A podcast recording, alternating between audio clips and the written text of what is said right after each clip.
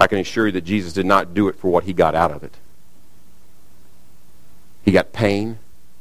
The Father turned his back on the Son for the first and only time in the history of the world and into all eternity. It will never happen again.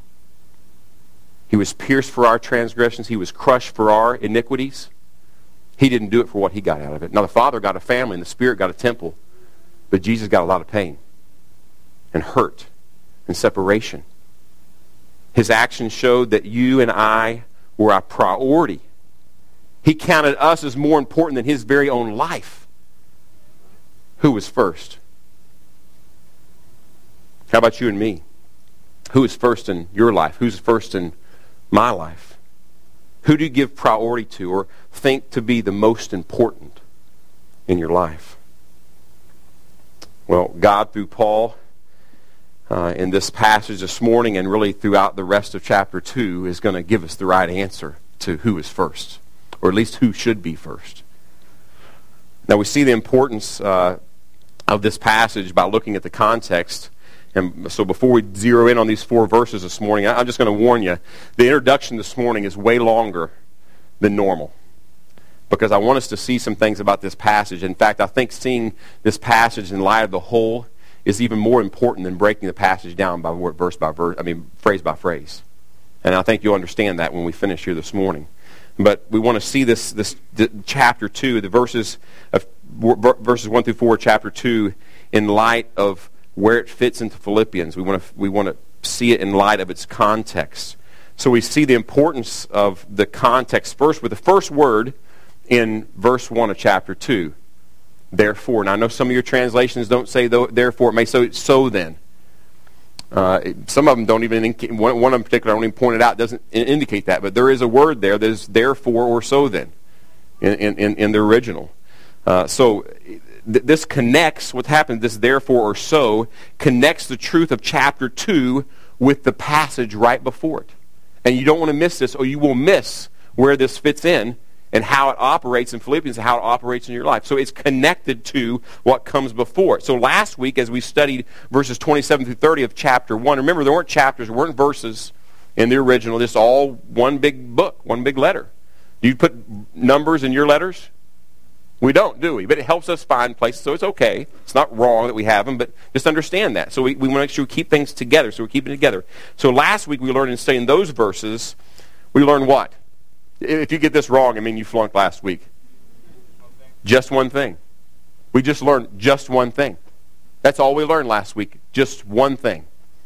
And that's all Paul wanted the Philippians to learn and understand was just one thing. Look there at verse 27 again with me and notice this just one thing. The, the word there, and again, there's one translation for some reason left this out. I don't know, understand why, but it's the word only. I mean, we even, it, the Greek word is monos or monos. We get mono, one, right? It's a very key word in the beginning of the verse. You, you can't miss it. It's one, and, and, it's, and it's, it's one demand, just one thing. Paul says if you don't do anything else, do just this one thing. Just this one thing. If you don't do it, this is just this one thing. And, and, and, then he tells us what the one thing is. Look in verse 27. Conduct yourselves in a manner worthy of the gospel of Christ. That's the one thing. This, this imperative, this conduct yourselves in a manner worthy of the gospel of Christ, is the overarching imperative. Some say all the way through verse, chapter 2, verse 18. That'd be a lot, wouldn't it? I think it's the imperative for the whole the entire book of Philippians from here on out. I think everything after this explains and expands on the one thing that Paul wanted to get across is to conduct yourself manner, conduct yourselves in a worthy manner of the gospel of Christ. That was, that was his whole thing. And everything after that is really feeding it. You see how, you, how you're to conduct yourself in a manner worthy of the gospel of Christ. So we asked that question last week. So how do we do that? Well, what I love about Paul, he goes, okay, here you go. I'll tell you how to. And last week we saw a, couple things that in, in, the way that we go about conducting ourselves in a manner worthy of the gospel of Christ. It was standing firm and fearing not. Standing firm for the gospel and fearing not the opponents of the gospel. That's how you conduct yourself in a manner worthy of the gospel. Paul made that clear. And this week in verses 1 through 4 of chapter 2, we're going to learn another way that we're to conduct ourselves in a manner worthy of the gospel of Christ. Uh, so not, not only uh, do we understand verses 1 through 4 and need to understand it when it comes what is before it, right? But we need to understand these, these words of verses 1 through 4 by considering how they fit into chapter 2. and what really, in a sense, comes after it. Uh, but there's a key to, the key to understand this entire chapter. If you guys don't get anything out of Philippians, but what I'm getting ready to say, that'll be okay. Because it's the, it, it's, it's the most life changing, for me at least, thing in all Philippians, and that's verses 3 and 4. This, this is the, the main thing, the main point of chapter 2. It's the main way in chapter 2 that we're to conduct ourselves in a manner worthy of the gospel of Christ. It's the main thing. Now, I want you to look at those verses with me. We're going to look at them over and over. It says this Paul says, Do nothing from selfishness or empty conceit, but with humility of mind, regard one another as more important than yourselves. Do not merely look, out, uh, only look, merely look out for your own personal interests, but also for the interest of others. Wow. Wow, think about that. I can only imagine what the original recipients of, of Philippians, these, these believers in Philippi, were, who Paul loved greatly. He had already visited them twice. Now he's in prison. He writes them. He'll visit them one more time before he's imprisoned for the very last time of his life and is killed. But, but he loved these people. I can only imagine what their thought was when Paul laid down this mammoth it's just one of the biggest animals I think of. All right, this mammoth principle of selfless humility before them. When he had just instructed them to conduct themselves in a manner worthy of the gospel, now he tells them, be selfless, humble toward others. Not only does he summarize the, the, the, really the main principle of chapter 2 in verses 3 and 4, he reemphasizes it all throughout chapter 2. He does this by giving illustration and example after example of this principle of selfless humility, beginning with Jesus. So verses 5 through 11, I'm, I'm going to go all the way through chapter 2 today. You guys are going to love that. We're going to come back and get more detailed later, all right? But I'm going to give you all chapter 2 right now, verses 5 through 11. He gives the example of Christ. Look there with me in verse 5. Have this attitude. What attitude? The attitude of selfless humility in yourselves, which is also in Christ Jesus, who, although he exists in the form of God, did not regard equality a thing to be grasped, but he emptied himself. And, and you see this. There's selfish humility in Christ. He gave himself for the betterment of others. And, and you can imagine the Philippians going, well, yeah, that's Jesus. I mean, he's God. That's easy for him to do, right? Well, first of all, it wasn't easy for him to do, but he did it. But you could say, okay, he's God. Well, well look at look at the, the, next thing. Paul goes, okay, I got you, I got you. It's kind of tough, but we saw it earlier already in, in, in, in, chapter 1. If you look back in verse um, 25, Paul says, verse chapter 1, he says, Convinced of this, I know that I will remain and continue with you all for your progress and joy in the faith. Who is Paul thinking about? Himself or them? Them. And then look at chapter 2. Make sure we're keeping in chapter 2, verses 17 and 18. Paul says, But even I'm being poured out as a drink offering upon the sacrifice and service of your faith, I rejoice and share my joy with you all poured out as a drink offering. We talked about this already. This is talking about Paul giving his life up for them. He think he may he, he thinking he might die right now for the betterment of the Philippians. So is he giving he, is he carrying out this principle of selfish humility? You bet he is. It's exactly right. He is. So you see Jesus, well, I mean, he's God. Well, Paul, I mean, he's like, I mean, the Apostle Paul, come on. I mean, who's as good as the Apostle Paul? That, that got me thinking, say, oh, great. Well, maybe not Jesus, maybe not. How about Timothy? In verses 19 through 24, he brings up Timothy as an example of this principle. We'll just read verses 19 through 21. But I hope in the Lord to send Timothy to you shortly so that I also may be encouraged when I learn of your condition. For I have no one else of kindred spirit who will genuinely be concerned for your welfare. Then verse 21. For they all seek after their own interests, not those of Christ Jesus. Do we see this principle of selfish humility? Doing things for what others get out of it in Timothy? You bet we do. No one cares about you like Timothy does. Well, I mean, okay, you got Jesus. Uh, n- not even close. Paul, he says too. And Timothy was his right hand man. Uh, we couldn't possibly live up to that kind of principle or standard. All those guys are just, they're, they're like super Christians. Well, okay, Paul says, great, we'll play along with your game. How about verses 25 through 30? And he brings up a guy named Epaphroditus, and he was their next door neighbor. He's the guy that took this, first of all, took a gift to the, the, the Apostle Paul when he's in prison on behalf of the church of Philippi, All right? And he actually brings this letter, he's the deliverer, he brings this letter back to, from Paul to the church of Philippi. But look what Paul says about Epaphroditus in verse 30.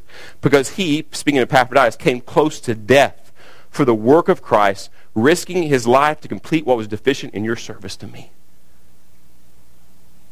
You see selfish humility there? Epaphroditus risked his life for the gospel. He risked his life for Paul. He risked his life for the people of the church of Philippi. Selfish humility. So you can say, well, not Jesus, not Paul, not Timothy, but the guy next door can do it. And Paul, I think, is saying through chapter 2 is you can do it too. God has changed you in such a way that you can live out this principle I'm calling you to live out because of Jesus. And his example, Paul and Timothy and Epaphroditus gives. There you go, chapter 2. We're not going to 3 1. All right? That's chapter 2. That, that, that, you see this principle lived out. Do nothing from selfish or empty conceit. With humility of mind, regard one another as more important than yourself. Do not merely look out for your own personal interest, but also for the interest of others.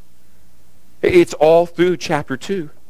You can't miss, miss this. I just, I just want to let you know, I've spent more time thinking about this passage of Scripture right here than any other passage of Scripture in the whole Bible. Now, I quote it like every other sermon. You probably ought to know that, right? I, I have. I've spent more time and, and convicted by this passage right here than any other passage in all of Scripture, even this morning, convicted at my own selfishness and looking out for my own personal interests instead of the interests of others. Convicted from this passage right here. Now, I've spent more time pondering and first of all, spent because I've been convicted, I've also been spent more time repenting over this passage of Scripture right here than any other passage of Scripture in the Bible. And I, I don't make any apologies for that at all. I mean, yeah, I've read the whole Bible multiple times, and I'm reading it again. I've studied a lot of the Bible, but there's no passage of Scripture that has impacted my life more than this one right here. I've spent more time pondering and praying over how to apply this passage of Scripture than any other passage of Scripture in all the Bible. If you're visiting with us this morning, you just happened to hit this Sunday. All right? I've spent more time trying to teach others the principles contained in these words, verses 3 and 4, than any other thing I've spent time teaching in all the rest of the Bible. You think, man, I mean, you spent 100 messages in John, 83 in Genesis. But I've spent more time, maybe not from the pulpit, but one on one conversations, small group stuff, trying to help people apply this principle and understand this principle than any other principle in all of Scripture. It's that important. It is that important. You know, if I preach this sermon, it's my last one, praise God. It'll be the best one I've ever preached. Because all I do, I got to get out of the way from this passage. I, I have to do that every week, but I'm just telling you this passage is that impactful. It's that important. So hopefully at least you realize how important this passage is to me and how important you think it, I, I think it should be in your life as well. Well, let's, let's move on. So we, we, we, at least briefly see how these verses relate to the end of chapter 1. We see how they relate to chapter 2 as a whole. I hope you see that connection all the way through. Now let's look at these four verses. So when look at these four verses this morning, I, I just want, I want to take three words to summarize these four verses. All right, three words to summarize these four verses. I think you might have an outline on the back of your little uh, bulletin handout. You can use that if you want. If not, you can just write these three words down in your Bible, another piece of paper on your hand, or just put it on your heart, which would be even more important. All right, so these three verses, so we can understand what Paul's trying to teach, so we can answer correctly this question who is first? And not only answer it co- correctly, but apply it. Actually, put the person or the people that's supposed to be first first. All right, let's begin in verse 1. Therefore, if there's any encouragement in Christ, if there's any consolation of love, if there's any fellowship of the Spirit, if any affection and compa- compassion. So the word we're going to use to summarize this verse here is the word identity. Identity. And I'll explain that here in just a second. But once again, just look at that first word there. It's therefore. It points back again to, to what we've learned before, and specifically the, the, the, the admonition and the one thing, conduct ourselves in a manner worthy of the gospel of Christ. It's pointing back to that. Paul says, based on the fact that you've been called to do this, to conduct yourselves in a manner worthy of the gospel of Christ, you must therefore, you must therefore understand something else. Which will lead you to carrying out this charge of conducting yourself in a manner worthy of the gospel. So that's what the therefore is there for. Now, now notice the, the word if. It's actually four times in this one verse. Uh, I just throw this out here. You can go read about it later if you want to, but it's a first condition. It's a first class conditional clause. Real important, isn't it? It is important because if you don't understand what that means, then you're in trouble. You'll, you'll misunderstand the passage. So what in the world does that mean? Here's what it means. And all four of these ifs are the same thing. They're all first class conditional clauses. These four ifs is if this condition is true, and it is, then. Or maybe even a better way to say it in English is since. So you could say this Therefore, since there is encouragement in Christ, since there is consolation, love, since there is fellowship of the Spirit, since there is affection and compassion, it is, it's a reality. It's not if condition, if this happens, this will happen. This is if, and it is. Since. And each of these four ifs introduces a reality that, that, that in the lives of these believers that Paul is writing to that will help them carry out God's call in their life. The four things that Paul writes of here are supernatural. They're divine realities that have already happened in their lives.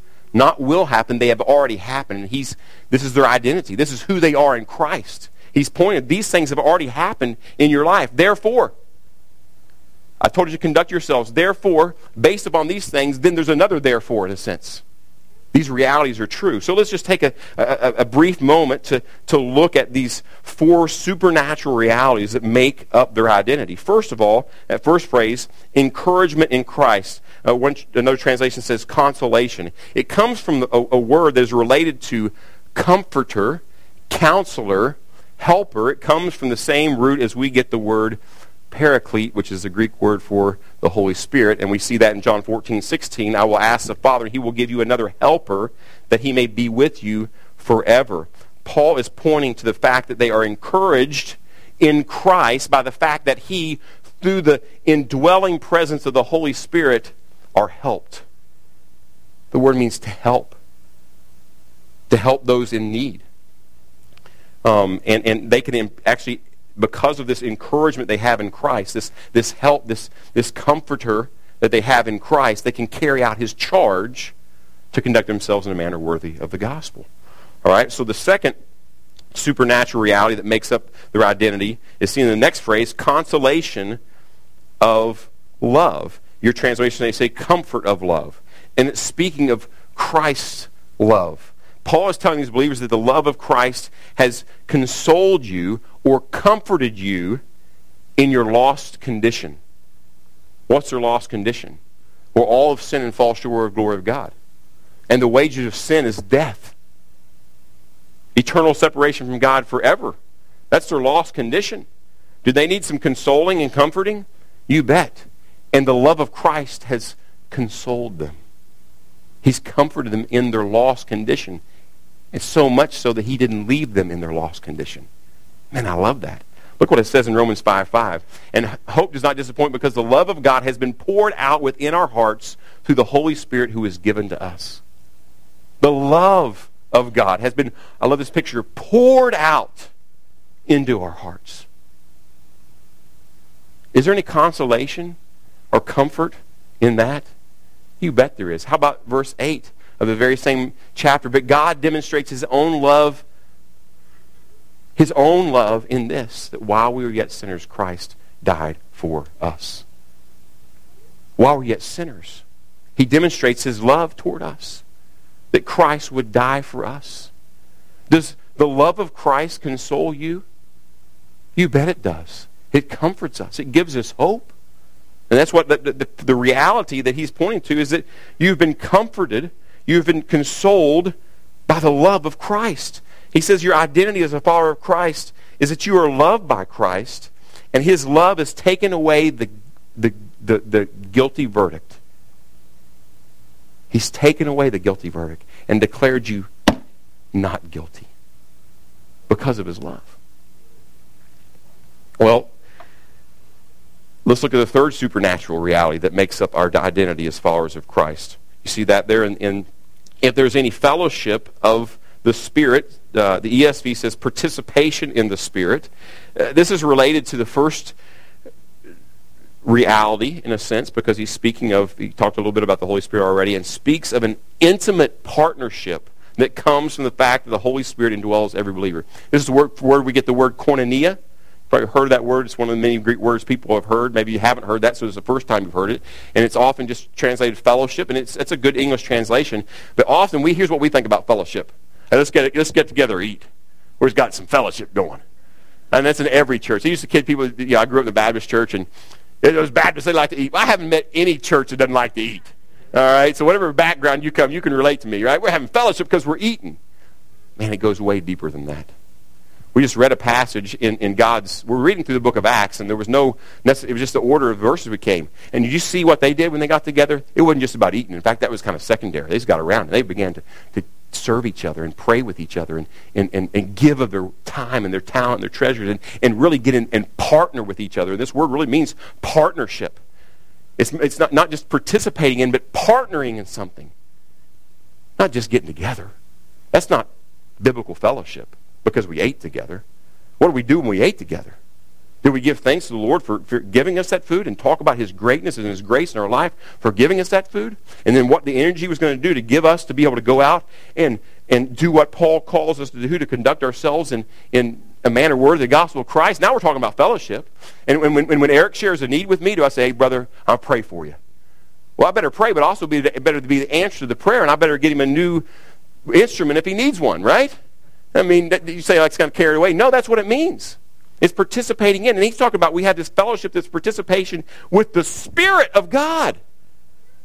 With God, the Holy Spirit. It's not just with one another. It's, he's talking here about our relationship, our fellowship, and the partnership we have with God, the Holy Spirit, who indwells all believers. We see this in 1 Corinthians 6.19. Or you not know that your body is a temple of the Holy Spirit, who is in you, whom you have from God, and that you are not your own. Wow, he indwells us. He is in us. And, and the Bible talks about we are in him, in Christ. Wow. And the Bible also speaks about this when it comes to the Holy Spirit, that we have been sealed with the Holy Spirit, Ephesians 1.13. That the Holy Spirit is a down payment or a pledge of our inheritance, Ephesians 1.14. The Holy Spirit intercedes on our behalf, Romans 8.26. The Holy Spirit gives us gifts, and we got to get the list of the Holy Spirit, get the gifts of the Holy Spirit all over the place in Corinthians in Galatians and Romans. The Holy Spirit produces what? The fruit of the Spirit. I mean, there's more, there's more than a little fellowship going on there, isn't there? There's a partnership going on because the Spirit indwells us. Wow, that's who they are. This is part of their identity. That this God, the Holy Spirit, God, the Holy, I mean, he's not, it's not an it, it's a he. Right? One what, three who's. One God, three persons. This is God, the Holy Spirit, who indwells them. And this is meant to bring them encouragement as part of their identity. The fourth supernatural reality that makes up their identity as followers of Christ is seen in the last phrase, if any affection, or since there is affection and compassion, or your translation may say tenderness or mercy or sympathy, uh, they experience this affection, this compassion in Christ when they first came to know Christ. We go back to Acts 16, you see where the church was planted in Philippi, and the changes that happened there. And, and they experienced, when they became a Christian, the affection and compassion of Christ. You see, affection and compassion denote that there's a need that must be met in the recipient. You see that? Affection and compassion, when you think about, you could kind of summarize mercy. When mercy needs to be given, it means there's a need in the recipient to receive that. The great need and the greatest need for every man, woman, boy, or girl is our need to be made right with God. That's our greatest need. That's where we need more mercy than anything. And God in Christ took care of that by giving himself for us. He expressed this affection and compassion in sending Jesus. And, and he then continues to express his affection and compassion for us. Don't we have needs every day? I do. Maybe I'm the only one person. I've got needs in every area of my life physical, spiritually, and mentally. And God says that he continues to express affection and com- compassion toward us, and he will. And Paul reminds us of that in the very last chapter of this book we're studying right now, in Philippians 4.19.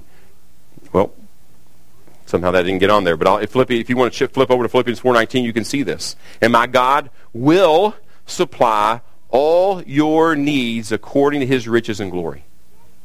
He'll supply all your needs. What? Out of his affection and compassion for you. Because the mercy that we need, right, or the fact that he has to express affection and compassion denotes that there's a need.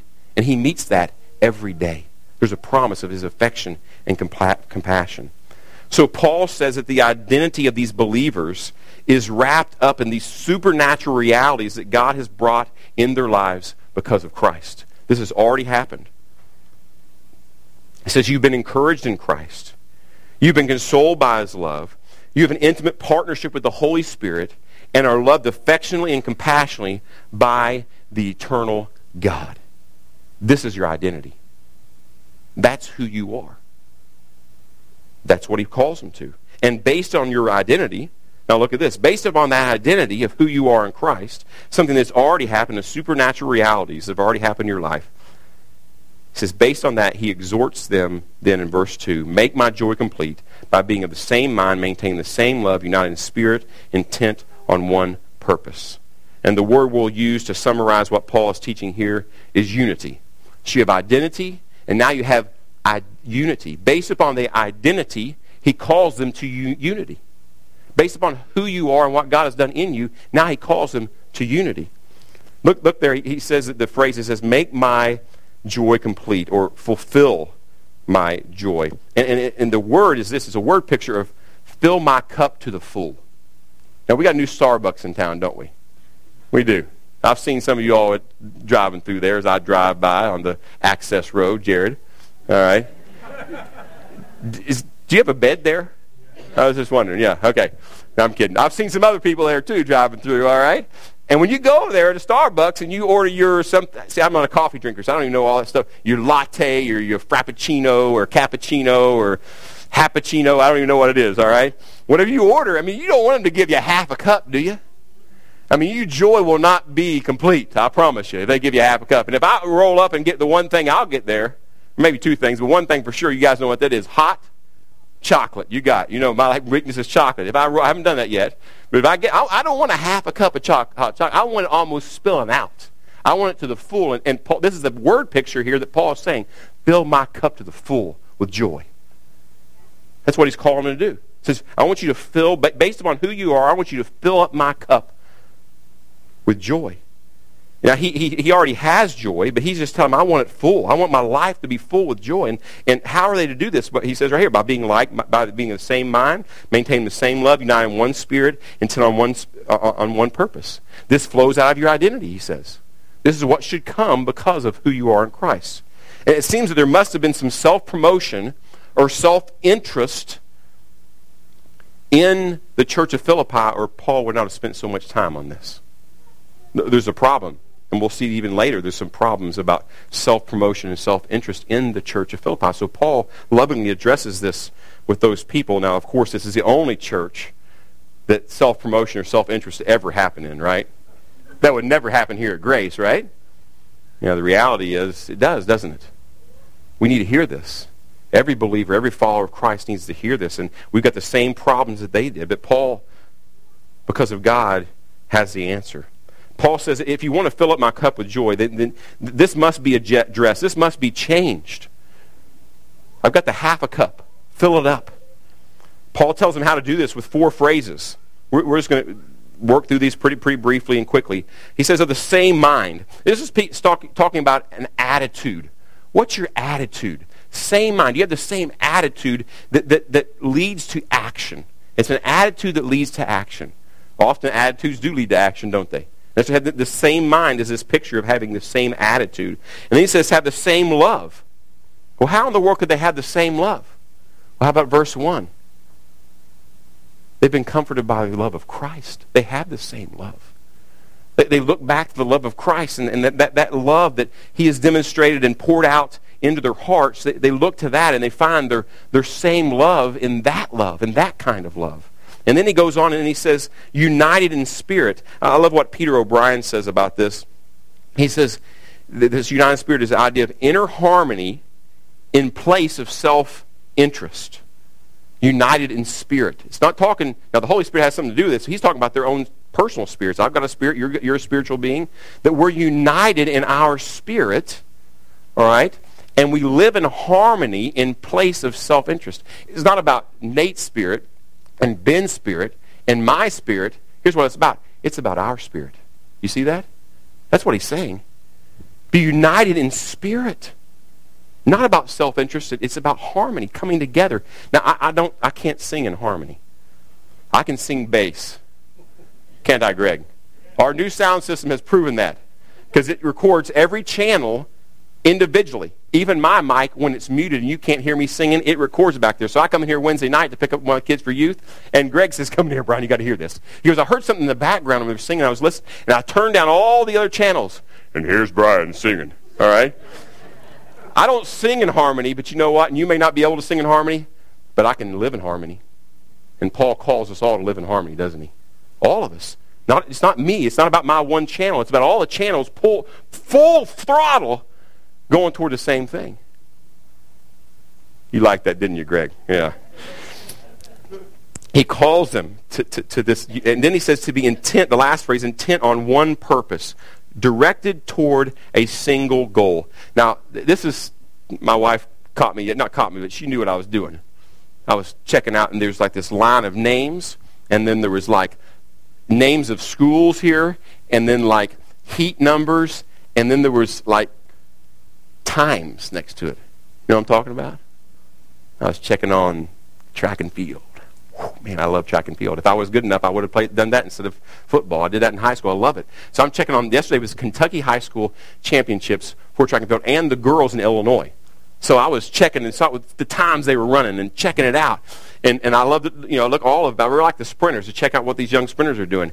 Now, a sprinter, if the sprinter is going to be successful in sprinting, they've got a lane to run in. And if they get distracted by anything outside of that lane, like their mom in the stands, or the girlfriend, or whatever, there's something, uh, there's javelins being thrown over here, they're not going to do too well. They have to be focused. One focus. And what I like even better is the relays. Because you got four people that have to be focused on the same goal. And what's amazing, this is, say a sprinter can run 11 flat in 100 meters.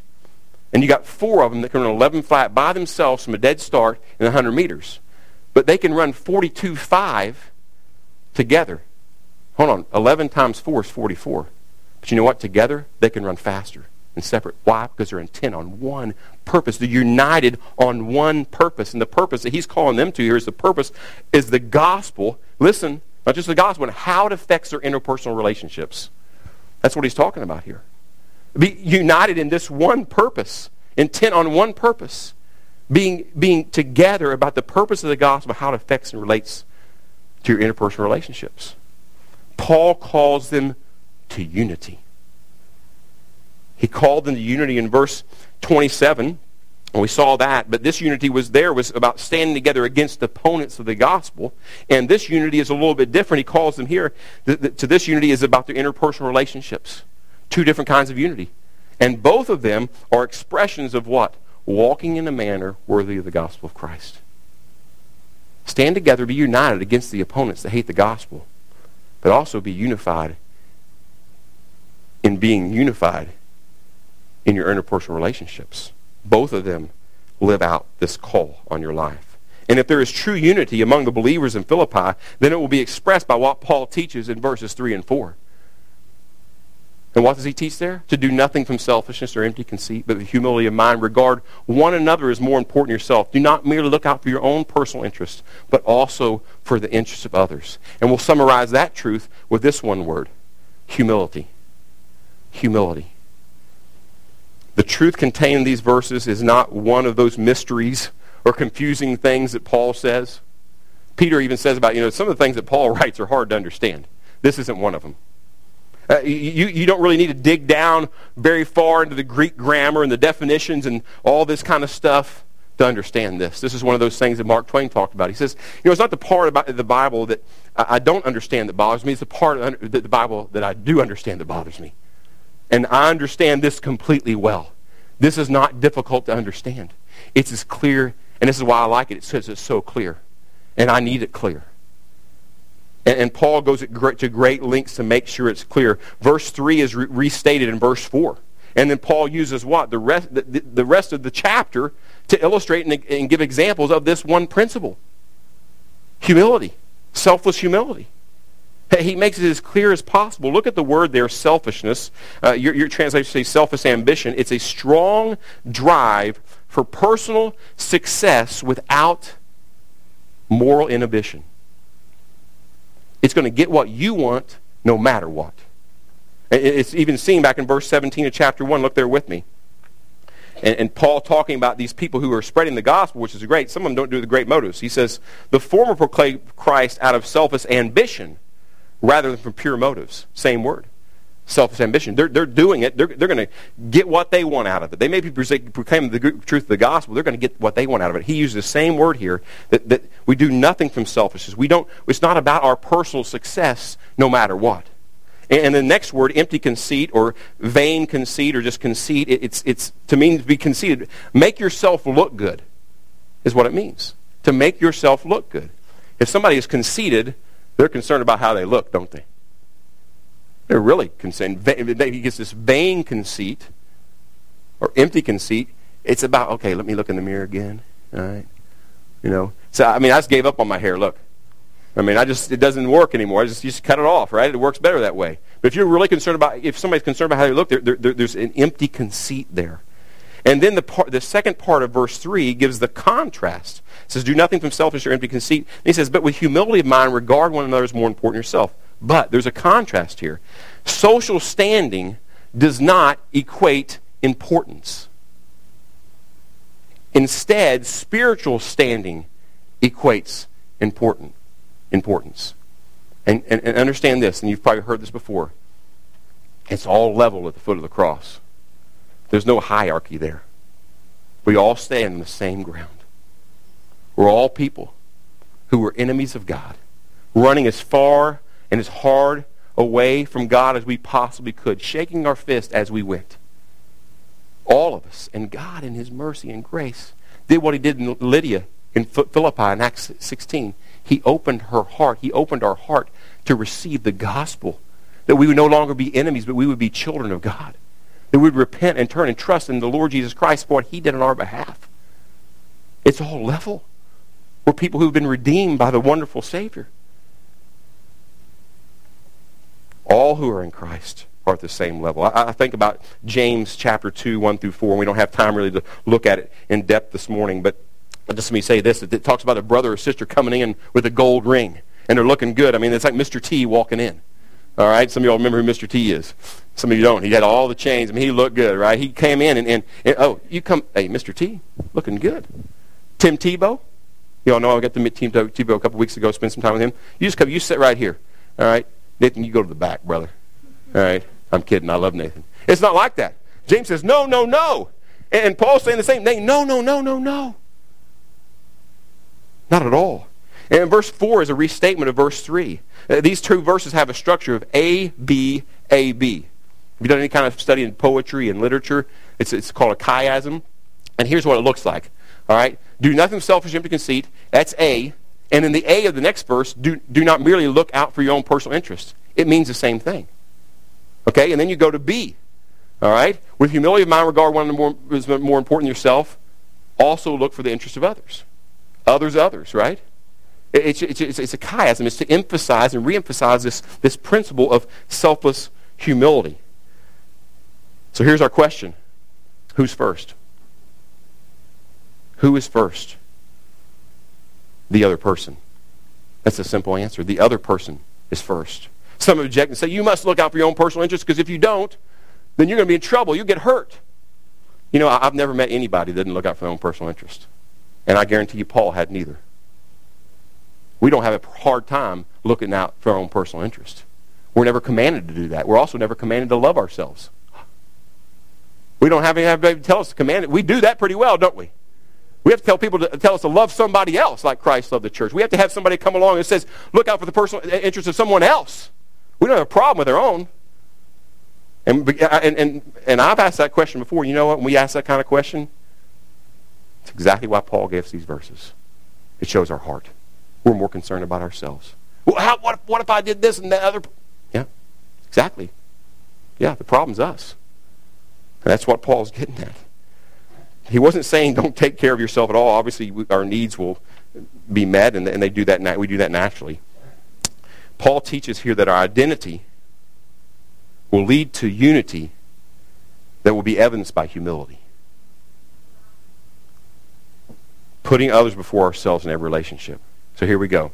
Who is first? Who's first in your marriage? Who's first in your marriage? We've got some elbows going. The elbows ought to be going both ways. Who's first in your marriage? The other person. Okay, I'm, I'm going to get, we get, our teenagers are old enough to handle this in here. Who's first in the bedroom? Those who are married. Who's first? Is it about your needs or theirs? Any Christian book that will call itself Christian to say that you've got your needs and they need to be met, you got to burn it. That's exactly opposite of what teaches here. So if you've got one of those, go ahead and burn it. Or bring it to my house and I will. Not we be careful when we with these people burning books and crashing records and stuff like they did back in, when I was a kid. But I'm just saying, I mean, it's just wrong. Who's first? The other person is what it say. Who's first in your family? This is about your needs? Is about your my, my, I got two little ones that get up early in the morning. I'm reviewing my sermon on Sunday morning. I, Dad, can I, I need some juice. Can you cover me up? And then I go sit back down. I'm just getting back into about halfway through reviewing again. Daddy, Daddy. Who's first? Uh, sometimes you know what? I tell you, I'm first. I'm first. I need the gospel every day. Every second of the day. And you do too. Who's first in your relationships at work? Who's first? Oh, man, you don't understand the workplace. Yeah, I do. There's a problem in our workplaces. Because in actuality, it's about you. It's about, no, I'm not saying you. It's, it's about you, right? And God says, no. Think about if Jesus had that attitude. He never would have come. How about your friends? Who's it about? Who's first? How about at school? Who's first? How about on your athletic teams? Who's first? Who is first? And Paul would say the other is first. The other is first.